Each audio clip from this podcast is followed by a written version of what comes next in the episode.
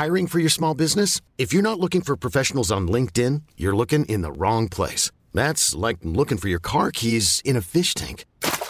LinkedIn helps you hire professionals you can't find anywhere else, even those who aren't actively searching for a new job but might be open to the perfect role. In a given month, over 70% of LinkedIn users don't even visit other leading job sites. So start looking in the right place. With LinkedIn, you can hire professionals like a professional. Post your free job on linkedin.com slash achieve today.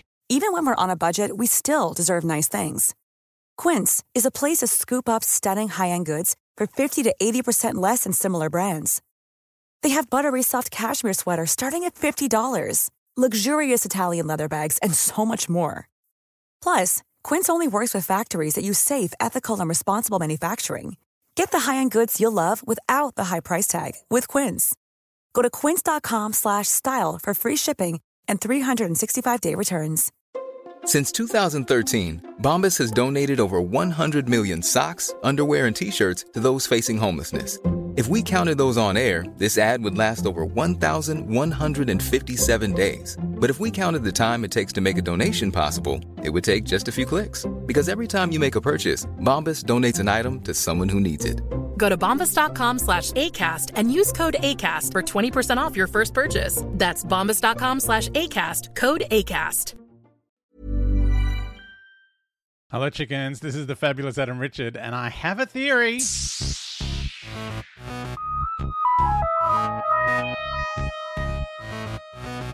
Hey, chickens. Uh, still heaps of people um, uh, messaging about uh, everything. Like, I'm getting emails at theory at adamrichard.com.au. I'm getting things from the Facebook group, from Adam Richard Has a Theory Facebook group, um, and Twitter, Instagram, however you want to get to me, please get to me. Uh, sounds weird.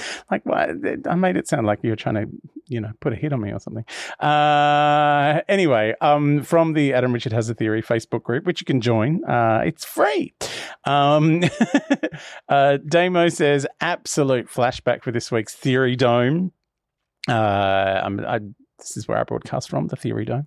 Um, Rose was my introduction to Doctor Who, uh, says Damo. I was aware of the Whoniverse, but I grew up in the wilderness years, and this was the first episode I ever saw. Oh, wow. How exciting.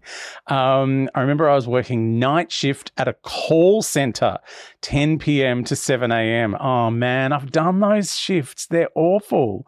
Like, and at a call center, like, you know, it's like, I guess if people ring, you got to answer the phone. Um, whereas I was people coming in to, you know, buy some revolting uh, paraphernalia from the adult bookshop that I worked in that also had a little cinema at the back. Anyway, let's not talk about that. Um, but I would finish at like 7 a.m. and step out into like on a Monday. So I'd fin- I'd start Sunday night and finish Monday morning and would walk out into a very busy Melbourne, like right out onto Elizabeth Street, and people are on their way to work, and I'm like, ah, we got to bed. Um, it was like being at a nightclub all night, but without the fun. Uh, but I got paid. Um, Anyway, Damo was doing night shift at the call center, and the manager had burned a copy of the leaked version to DVD and put it on the TV that showed our stats. Oh, so they obviously have stats going on who's doing well on the call center. Um, luckily, it was a quiet night. Sweat face emoji. Um, if this were a cold open of a Doctor Who episode, the new colleague next to me would have been the doctor. Oh, yes. Because you're like sitting there going, oh my God, this is a very boring night, night shift. Like, oh, there's a man in a suit next to me. Who is he? Um, James replied to Damo saying, What a great experience. Hats off to your manager. James, were you the manager? Uh, I remember the exhilaration of watching that episode for the first time. And I am, like Adam, one of the brought up in the 70s and 80s on high rotation repeats. The opening from the swoop from space down to the Powell estate, right through to when the elevator pings and the music stops, had me on side from the first. It was breathless and fun. I know it what like that's what I found watching it again. Like, you know, there are a lot of very silly things that happen happen later in the episode that require some suspension of disbelief from a crane, as I've explained. Um, but that first moment, right up to the hand, and oh, uh, then being brought back down to earth again, says James, as Rose explores the basement before the excitement is built again, as dummies start moving, and the doctor grabs her arm and says, in Northern, run. So good run. Uh, some of this story is dinky and silly, but I forgive all of it for being such a clever new start for the show. Wonderful. I've been to London a few times over the years, and on more than one occasion have taken a version of this photo. And there's a photo of him standing in front of the London Eye, uh, all lit up in the background at night, uh, with that look on his face as if to go, What? What? which is just glorious. It's such a moment. You're just go, and I wonder if that was something that was delivered in the performance or whether it was on the page. I mean, you can have a look because the entire that entire season scripts are published um, in a book, like you can read them.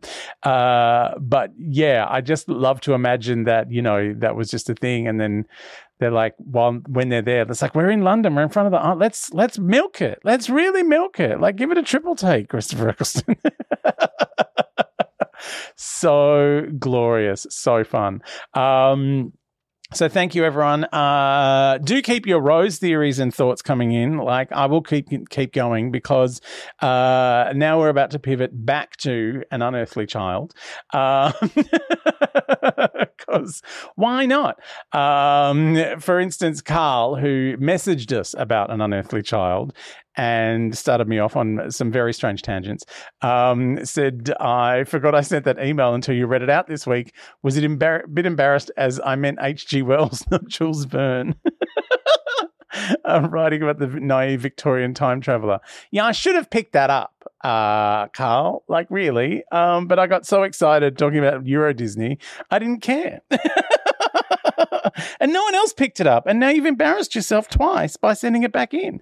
Um, but yes, Victorian time traveler obviously was H.G. Wells, who comes up in Timelash, which uh, text message Peter is insisting that we watch. And I'm like, well, it just doesn't fit into my anniversary plans. But if you want to text me about it, feel free. He seems to think that it's going to be amazing. And unlike his previous re-watches of um, was it I think Black Orchid and uh, what was the other one he watched that he was really disappointed in? Oh, Warriors from the Deep.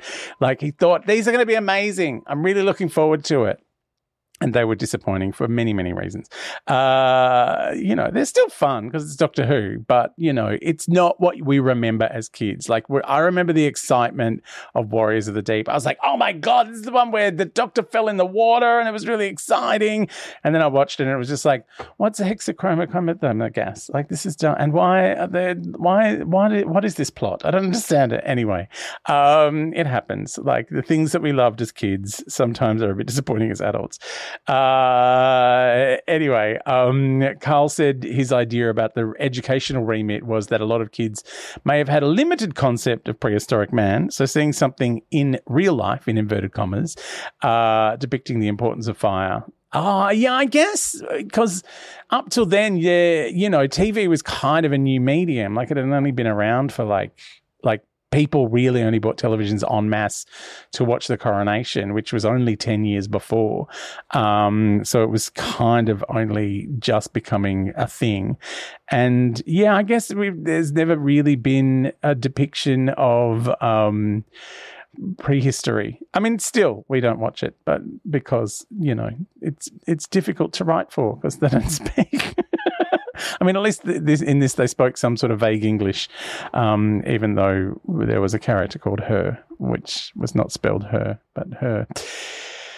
Was, I'm still having trouble with that. Um, but yeah, he said it's uh, the importance of fire that was something discovered uh, that would have made the subject interesting. Um, 60s education was not always the best and not always visual. And Carl says, I was there, but only a baby for this one. um, he says that theory falls down though, as I've just seen the Romans, which is almost descending into being a carry on movie. with naughty Nero chasing Barbara. Oh, I know. I remember enjoying the Romans though because it's silly. Um, it's educational, but with a surprisingly adult plot. Uh, thank the gods we were spared from him doing the same with Vicki. Oh, I know Vicki's far too young for that. Uh, and Bless you, Carl says, I really have to admire your commitment to the art by re recording the podcast of Unearthly Child. Even Adam Richard has a theory, has its own missing episodes. They're in the cloud somewhere. They're spinning around in a ram or some cache or something. I don't know where they are. They live in nowhere land. Um, anyway, I think I ended up talking twice as much in the remount. it's, gone on for far longer. Um, and he says, You must want to wrap up Unearthly Child. Never. I could talk about these episodes for forever. Um, but here's a final word. Uh, and he says, The Unearthly Child is the best theory I've heard for a while. Oh, the one um, that we got from Paul about the, you know, the doctor being the unearthly child. Um, he says, I've watched the last episode of The Chase for the first time, and the doctor's reaction to Ian and Barbara leaving, he does the whole shock, anger, res- resistance, and acceptance thing in five minutes, like a teenager uh, reaction. When it's Vicki who has to calm him down, it made me think, is this the first time he's lost traveling companions? Oh, interesting. Because Susan's departure felt different, as if he'd wanted and expected her to grow up and spread her wings. Oh my God. Uh, there's a bit more from Carl, which I will uh, dredge up in the next episode. Um, but it's about uh, your experiences of watching Doctor Who uh, when you're younger. So uh, if you have anything like that, feel free to email me, theory at adamrichard.com.au.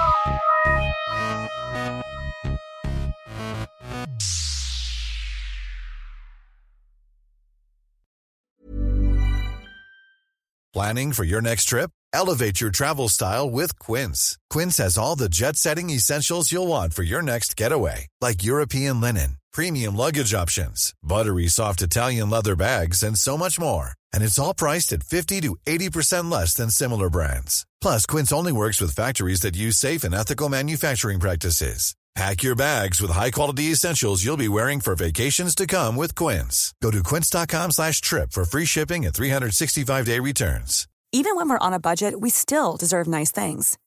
Quince is a place to scoop up stunning high-end goods for 50 to 80% less than similar brands. They have buttery soft cashmere sweaters starting at $50, luxurious Italian leather bags, and so much more. Plus, Quince only works with factories that use safe, ethical, and responsible manufacturing. Get the high-end goods you'll love without the high price tag with Quince.